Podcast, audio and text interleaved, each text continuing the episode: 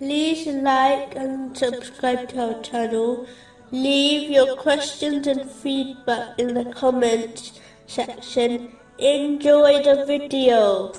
Moving on to chapter 7, verse 23. They said, Our Lord, we have wronged ourselves. And if you do not forgive us and have mercy upon us, we will surely be among the losers.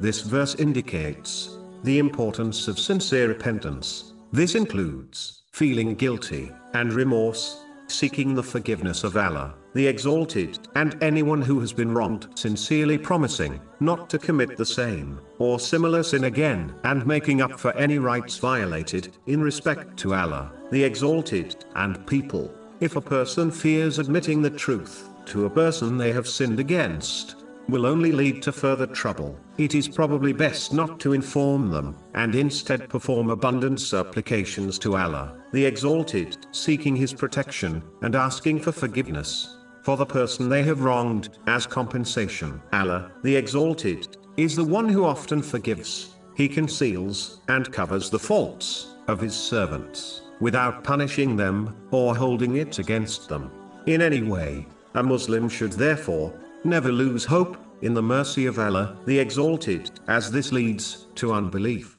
Chapter 12, verse 87. No one despairs of relief from Allah except the disbelieving people. A Muslim should understand that the forgiveness of Allah, the Exalted, is unlimited, while their sins will always be limited. The limited can never overcome the unlimited. But it is important to note this applies to the one who repents sincerely, not the one who continues sinning, believing that they will be forgiven. This is merely wishful thinking, not hope, in the forgiveness of Allah, the Exalted. Muslims should act on this name by overlooking and forgiving the mistakes of others. It is logical to understand that if one desires the forgiveness of Allah, the Exalted, they should learn to forgive others. Chapter 24, verse 22 and let them pardon and overlook. Would you not like that Allah should forgive you?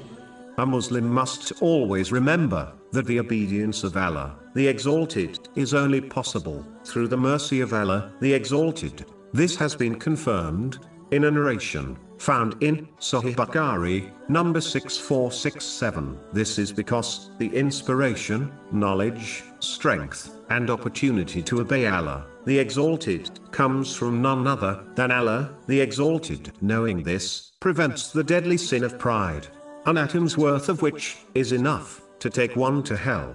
According to a narration found in Sahih Muslim, number 265.